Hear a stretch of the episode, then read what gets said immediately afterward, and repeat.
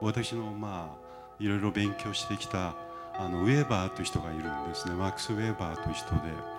でその人が講演をやるんですね。学生相手に。ちょうど皆さんと同じような年です。で一番最後の締めくくりに10年後会いましょうと。10年後会って皆さんは今どうしているかということを知りたいというんですね。あの10年後自分個人は今よりは良くなっていると思っている人ちょっと手を挙げてください。はあ、結構多いと思いました。はい、ありがとう。自分は10年後安定した職業についているという思っている人手を挙げてください。じゃあそうでないと思う人手を挙げて。ああ、結構多いね。自分でアントレというか企業を起こしたい人ちょっと手を挙げて。どうして自分で創業者になってみようということがなかなか起きにくいのか。やっぱり最初から大きくないあるいはオーソリティがないと社会やさまざまな金融機関が信用してくれないと。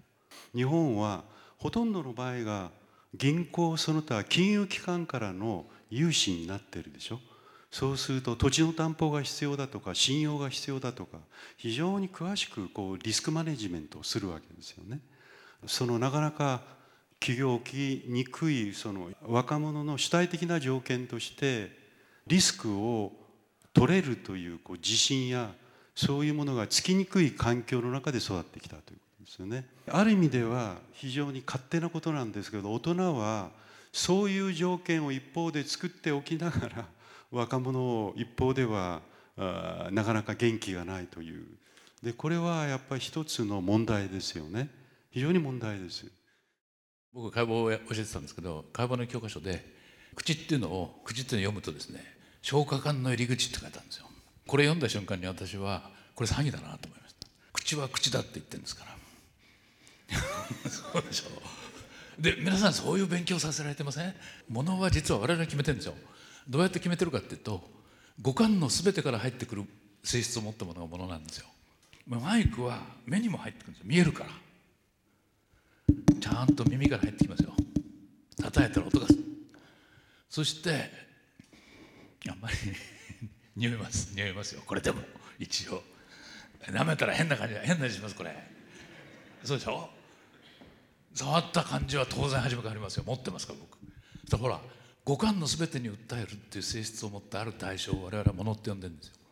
その定義はどういう定義かって自分の方からした定義です。今日の話は自分っていう話なんですよ。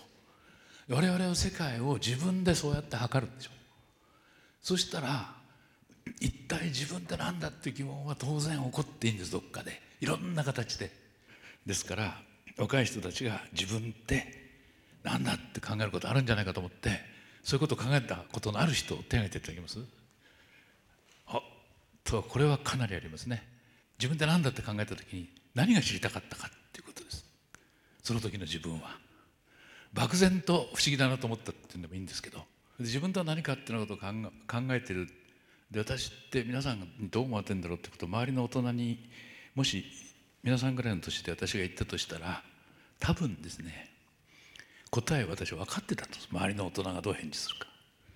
アホなこと考えんじゃない。だから学生は暇だってんだ。そんなこと考えてる暇があったら働けって言われたと思うんですよ。環境科学っていうのは化学物質人間が作った物質が環境に出た時にどうなってくるか、まあ、環境内運命って言います。